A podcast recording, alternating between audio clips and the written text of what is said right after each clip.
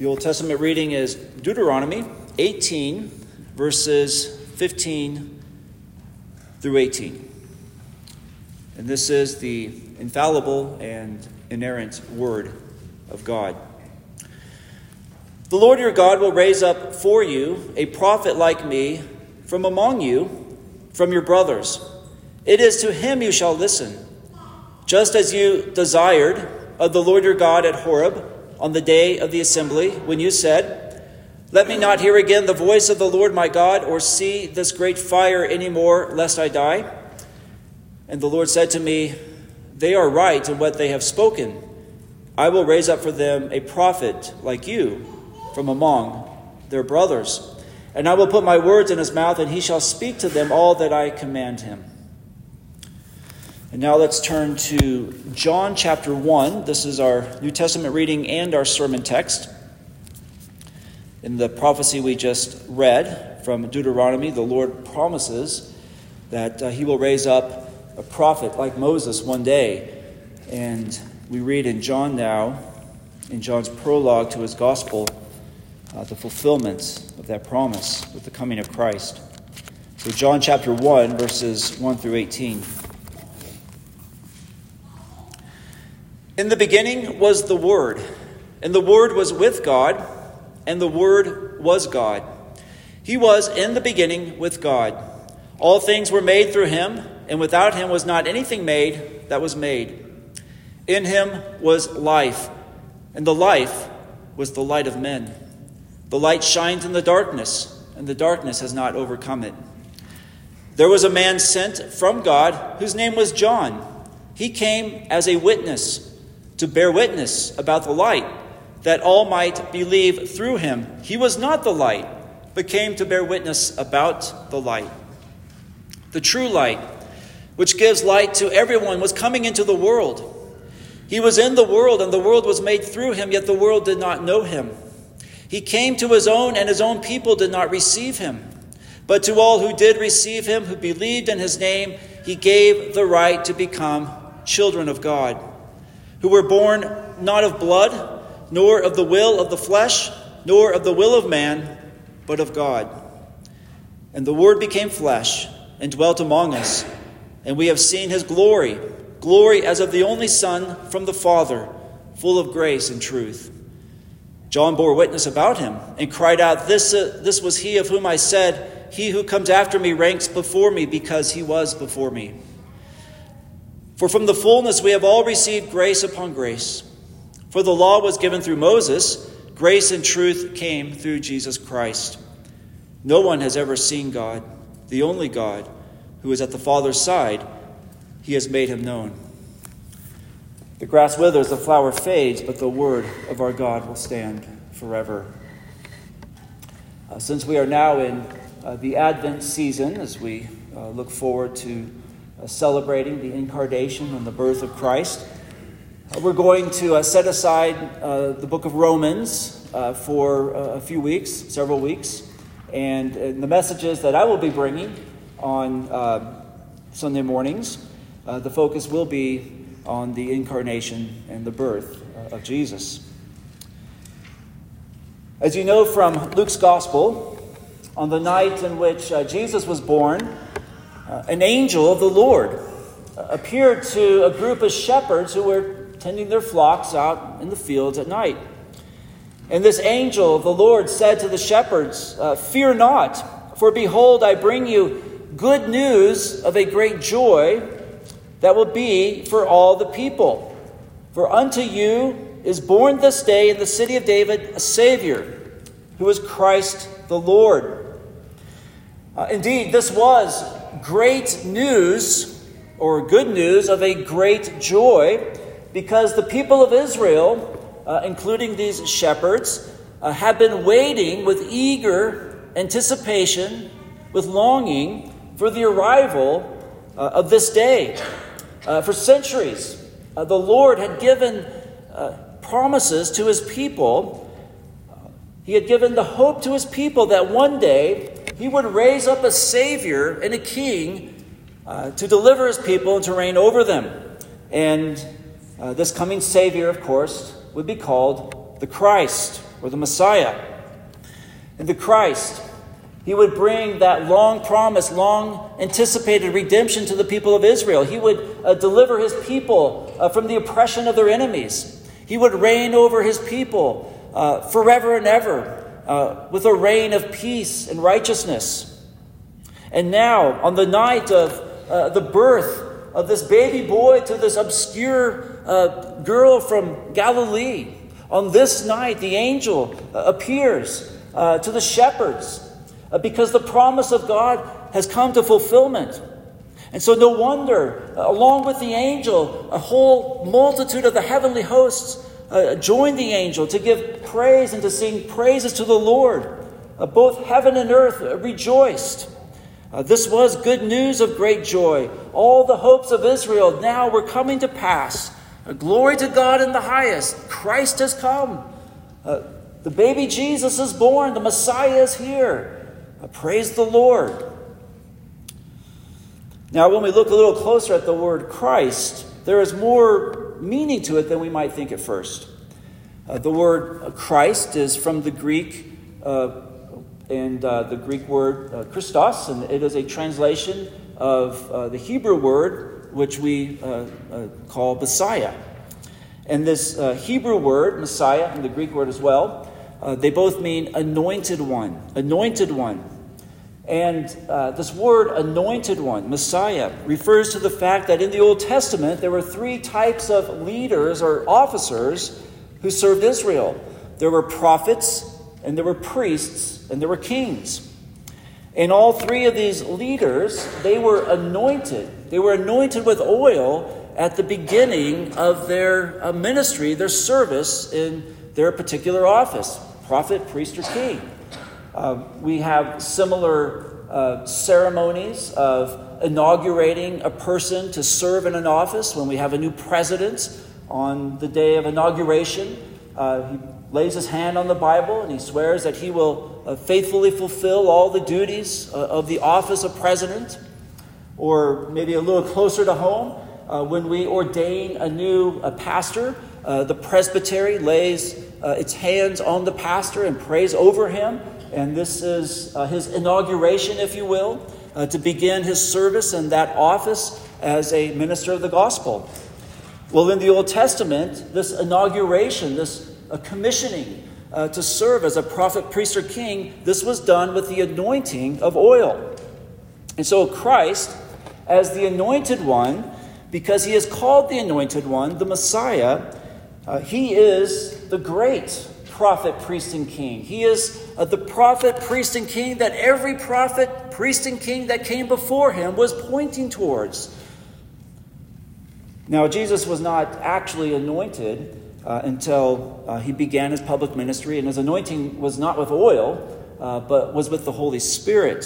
But already, you'll notice uh, from the verses I read from Luke's gospel, already at his birth, he is called Christ. He is already the anointed one. He was born the great prophet, priest, and king.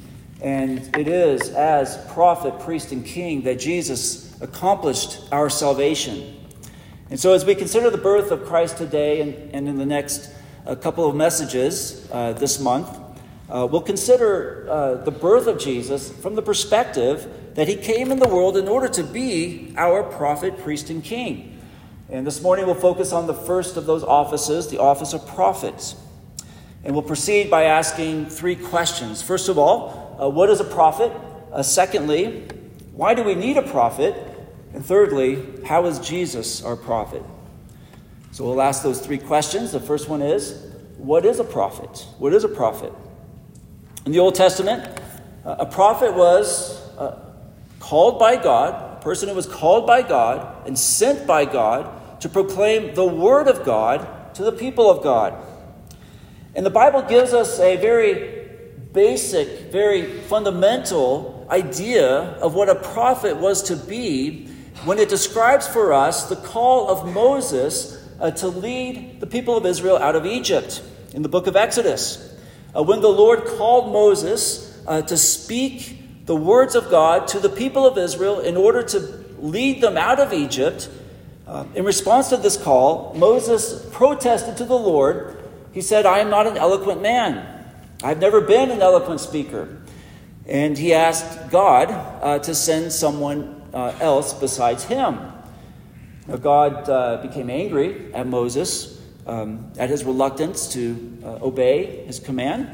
But nevertheless, out of his grace and mercy, Moses gave his brother Aaron to him to be a spokesman. And this is what the Lord told Moses He said, He shall speak for you to the people, and he shall be your mouth, and you shall be as God to him. So just as Aaron was to be the mouth of Moses, Moses would give the word of God to Aaron, Aaron would be Moses' mouth and speak those words to the people of God. So, in the same way, a prophet was the mouth of God. A prophet declared the words of God. And so, a prophet, that is a true prophet, one who was a faithful prophet, he only spoke what he heard from God. It was not the prophet's calling uh, to invent uh, things that he thought that the people of Israel should hear. It was not his uh, commission uh, to rely upon his own wisdom to give pious advice to the people of Israel. Rather, he was a mouthpiece. He was God's mouth to the people of Israel to declare what the Lord said to his people. And so, for that reason, the prophet spoke with authority. It was as though the word of it was as though the Lord himself was speaking to his people through the prophet. Uh, you who are parents of young children, uh, you are actually you're uh, very familiar with this kind of arrangement. Uh, there are times uh, when you are uh, too busy or too tired uh, to um, tell one of your children what they have to do. And so, what do you do? you find one of their siblings and you tell them, say, to tell your son what he's supposed to do. And so you say, Go and tell your brother uh, mommy says, you must do such and such. And of course, there is nothing that gives that child more satisfaction than to be able to go to his brother and say, Mommy says, you must do this. And that's because that child, all of a sudden, unlike usually, this child now has a special authority, a special uh, kind of power over his or her little brother. And when you've done this, you've actually commissioned one of your children to serve you as a prophet. And this is what a prophet did. Of course, a prophet doesn't say, Mommy tells you to do this, but the prophet says, Thus says the Lord. Thus says the Lord. And the message that uh, the prophet communicated to the people of Israel was whatever God willed his people to hear. Uh, the prophet may come uh, with a word of God, a, a command for God, uh, that they are to repent of their sins. That was often what the prophet spoke. Or the prophet may declare to the people of, uh, of Israel uh, the coming judgment because of their uh, disobedience and unfaithfulness. Or the prophet may bring a message of hope and grace and compassion uh, from the Lord to his people. But that was what a prophet was. He was to declare God's word to his people. And that brings us to the second question why do we need a prophet? Why do we need a prophet? we don't live in the days of Old Testament Israel. Uh, but we still very much need a prophet, and we need a prophet because we are by nature spiritually blind. By nature, we do not know God. We do not have true understanding and true knowledge of God and His will for us. We are ignorant concerning the truth about God. Now, it's true. Romans chapter 1 tells us that God has revealed his truth to all people in the things that he has made, so that all people have received the truth about God. And so all people do, at some level, have an understanding that God exists, that he is all powerful, that he is wise, that he is good, and so on. But Romans 1 tells us that we suppress, we suppress that truth in unrighteousness. And so, although at one level we have some understanding of God, yet at another level, because we suppress that truth, we have become darkened in our understanding. We have become spiritually blind. We are ignorant. We truly do not know God. Paul says in Romans 1 we've become futile in our thinking, and our foolish hearts are darkened. And this is the way that the Bible describes our natural, spiritual ignorance and blindness. We live in darkness. There is no light of truth of God within us. Our hearts and our minds are filled instead with darkness. This is true for every single human being by nature. In Ephesians chapter 4, Paul speaks of the darkness of the hearts of Gentiles who do not know God. He says in Ephesians 4:18, they are darkened in their understanding, alienated from the life of God because of the ignorance that is in them due to their hardness of heart. They are darkened in their understanding. There is ignorance within them. That is true of us. Apart from the grace of God, there is no light within us. Uh, Paul goes on in the next verse in that chapter in Ephesians to say that this darkness results in sin. Verse 19, they have become callous and have given themselves up to sensuality, greedy to practice every kind of impurity. And that's what's true about us apart from the grace of God. Because our hearts are darkened, therefore we walk in darkness.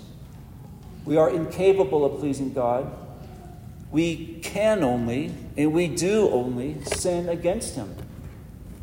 And so, in that sense, what springs from the darkness in our hearts and our minds is a life lived in darkness, lived in sin. Now, in a few minutes, we'll consider some of the ways that we show forth this spiritual blindness that we are born into. But just in general, for now, one way to think about this spiritual blindness is you know, just as a person who is physically blind, just as he can't discern, he can't make out the physical world around him because he cannot see. So, in our spiritual blindness, we cannot discern, we cannot make out the world of goodness and truth and righteousness. In fact, it, it, it's really even more than that. Because we are spiritually blind, we get everything backwards, we turn everything upside down. What God says is true and good, in our blindness, we say is false and bad, and vice versa. Uh, the prophet Isaiah put it this way Woe to those who call evil good and good evil, who put darkness for light and light for darkness, who put bitter for sweet and sweet for bitter. Uh, consider our own society. You know, particularly in areas of human sexuality, in areas of the dignity, sacredness of human life? Why have we as a people come to the place that we explicitly call good what God has declared as evil, and we call evil what God says is good? It's because as a people, we are enshrouded in darkness. Our minds are um, darkened. We have an ignorance of the Word of God. And this is the way it emerges. And we'll consider other ways as well. But this is what we are by nature. There is no true knowledge of God in our hearts. We are blind. We live and walk in this darkness. We are always heaping up sin against God. And if we are, therefore, if we are to learn the way of salvation, if we are to have the hope of eternal life, if we are, if we are to be delivered from this bondage to sin that is a result of the spiritual ignorance within us, then we need a prophet. We need a prophet to take away this darkness. And this brings us to the third question How was Jesus a prophet? How was Jesus a prophet? Well, praise the Lord, God did not leave the human race in this uh, miserable state of spiritual blindness and the sin that is the fruit of that blindness, but God rather was merciful. He was gracious.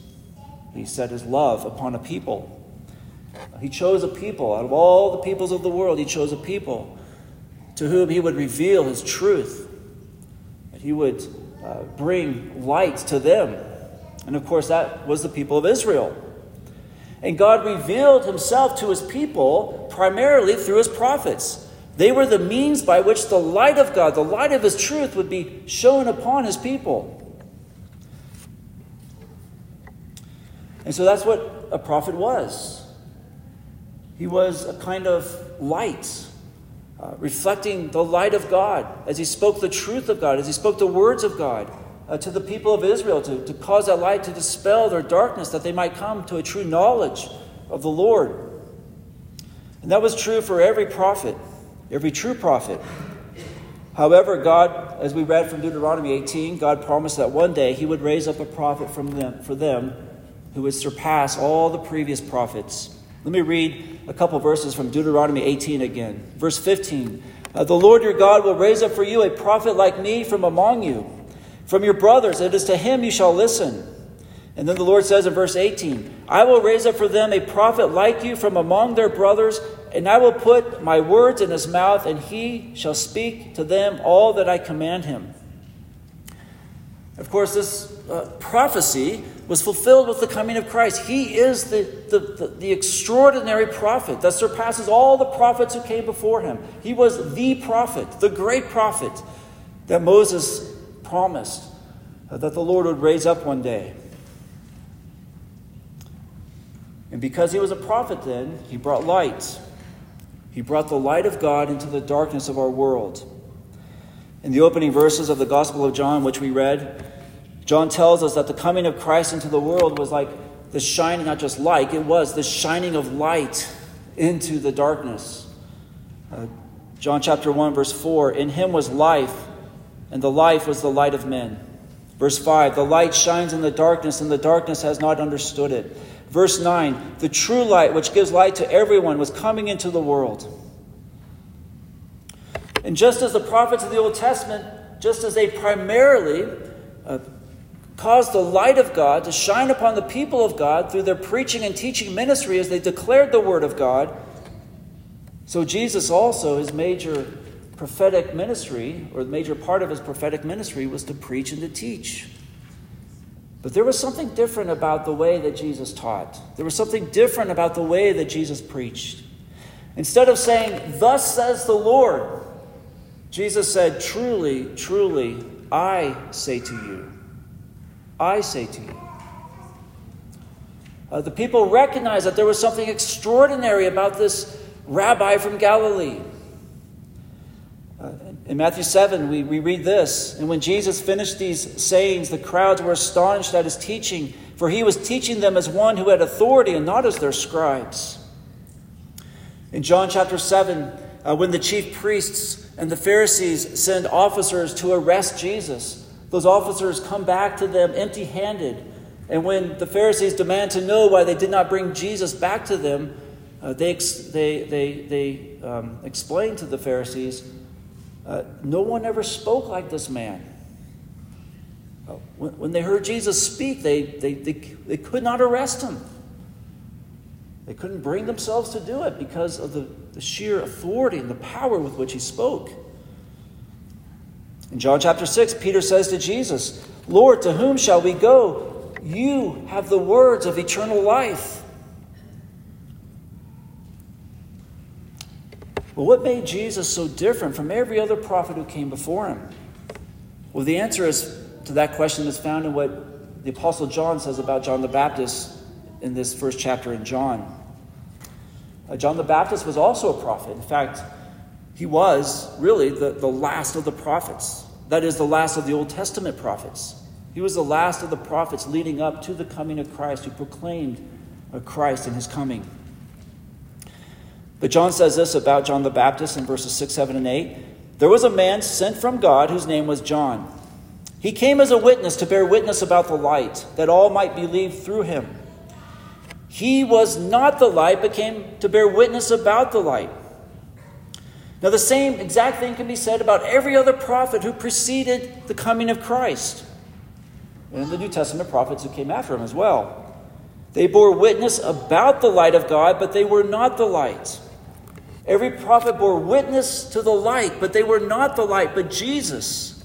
He was the light of God.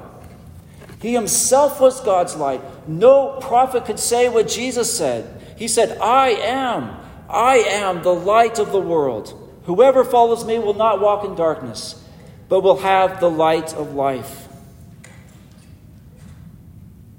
I think last week it was, we had uh, the, the full moon and clear skies, and so we could see the moon in all of its uh, radiancy.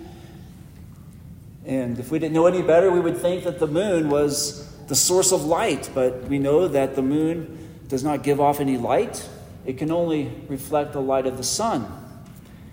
And the prophets who came before Christ did the same thing. They reflected the light, but they were not the light.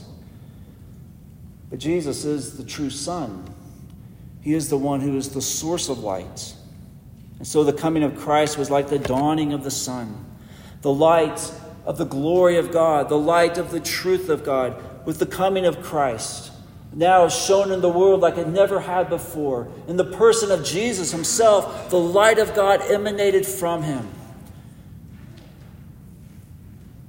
This is uh, what Zechariah compares the coming of Jesus to in his prophecy, the, the father of John the Baptist in Luke chapter 1. He says, The sunrise shall visit us from on high to give light to those who sit in darkness and in the shadow of death to guide our feet into the way of peace.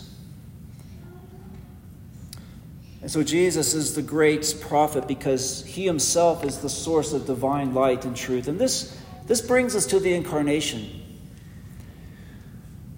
Jesus and only Jesus is the true prophet because only Jesus is God in the flesh. Jesus is the eternally existing, eternally begotten, uh, eternally divine Son of God who took on human nature when he was conceived by the power of the Holy Spirit in the womb of the Virgin Mary. Uh, to use the language of, of John in uh, the first verses here, uh, the Word who was with God, the Word who was God. The Word who was God became flesh, and He dwelt among us, and we have seen His glory. And for this reason, because Jesus alone is God and man, Jesus alone can reveal to us the fullness, the fullness of the divine majesty and glory that the prophets who preceded him could only give a, a, a reflection of. Verse 18 of John 1 No one has ever seen God, the only God who is at the Father's side. He has made him known. And Jesus made the Father known not only through his preaching and teaching ministry, but he revealed the truth of God through his actions as well as his words. His entire life, you could say, was one great acted out prophecy that revealed who God was.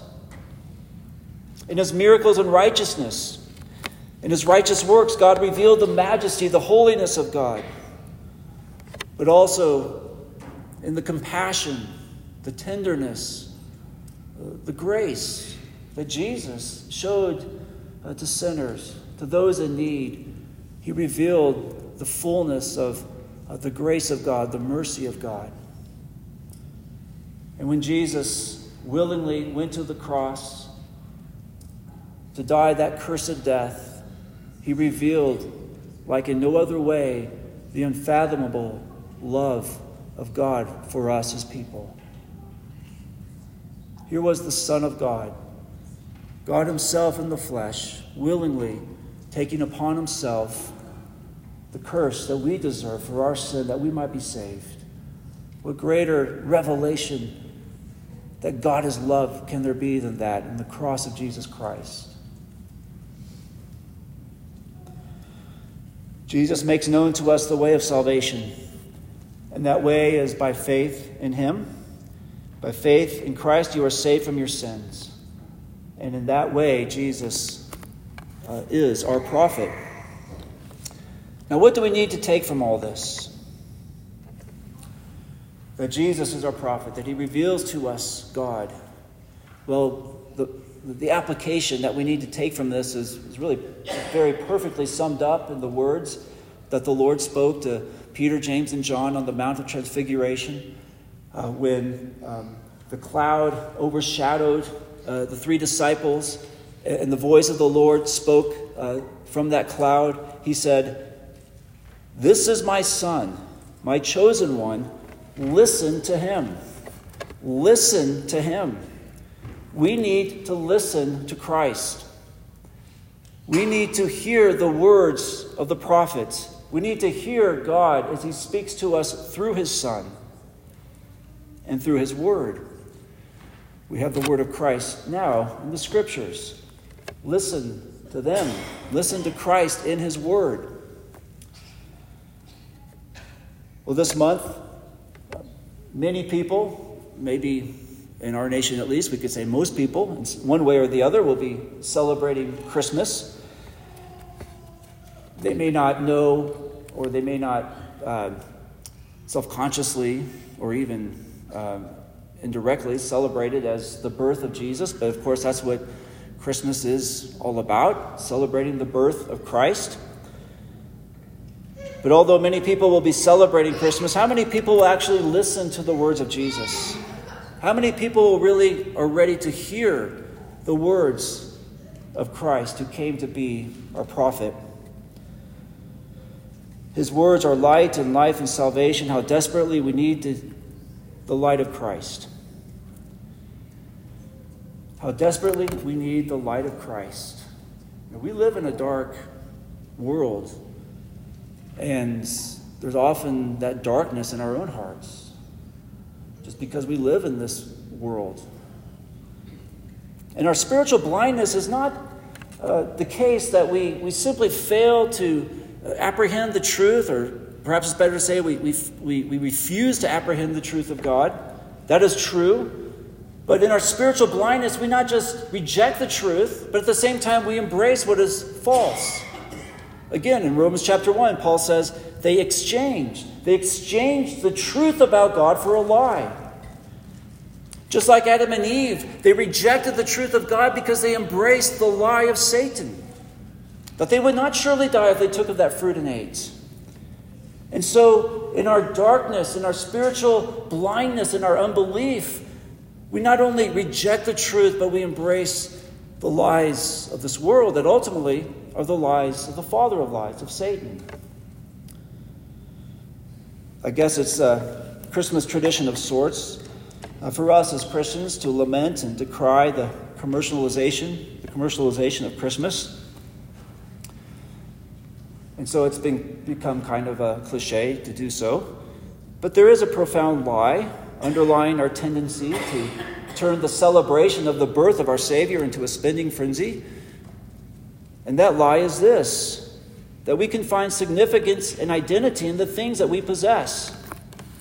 We live in a consumer culture, and we are bombarded all the time with the message that if we purchase the right brands, if we wear the right clothes, if we drive the right car, if we buy the right phone, we can create an identity for ourselves. We can find meaning, significance in the things that we possess. But the birth of Jesus gives lie to that message because Christ came into the world and he is the only one who can give us true meaning, true significance. Only in Christ do we find that identity, that significance that we seek in the possessions that we might purchase in this world.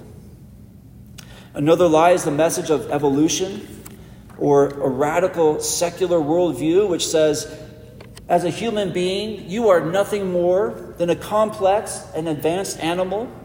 You are simply a biological, a chemical uh, product of nature. You have no more transcendent meaning or eternal significance than an insect.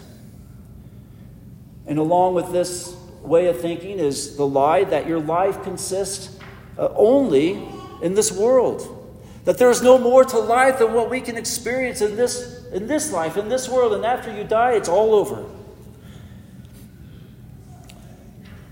But the, again, the incarnation of the Son of God declares the message that there is a God. There is a God. A God, a personal God. A God who has come to us in his Son in order to save us from our sin, that we might know and enjoy forever that blessed communion of fellowship with God as our Father in heaven. Yet another lie is that of human autonomy. That is, that we are our own masters. And this lie tells you and me uh, you are free from all outside moral constraints. Nobody can tell you what is right or wrong. You choose for yourself what is right or wrong. You be the person you choose to be. You live the life that you choose to live. You determine for yourself who you are, what you will do, and what is right for you. And you can do whatever you want with whomever you want. This is the lie that speaks to us, that appeals to our desire to be our own gods, to be free from all authority, all moral constraint. But Jesus was born to show us that true life, true freedom, is found in submitting to His life giving, His gracious rule over us. These are the sorts of lies that make up the profound spiritual darkness that fills our hearts, that fills our world. But the Christmas message is that the light of God, the light of God with the coming of Christ, has pierced the darkness of our worlds. And this light of God shines forth in its brilliant radiance in the person of Jesus Christ. And with the birth of Jesus, then the true light, the light that gives light to everyone, the light that is the life of men, has come into the world. And by coming to Jesus by faith as your Savior and Lord, His light is the light of everlasting joy and life and peace. Let's pray.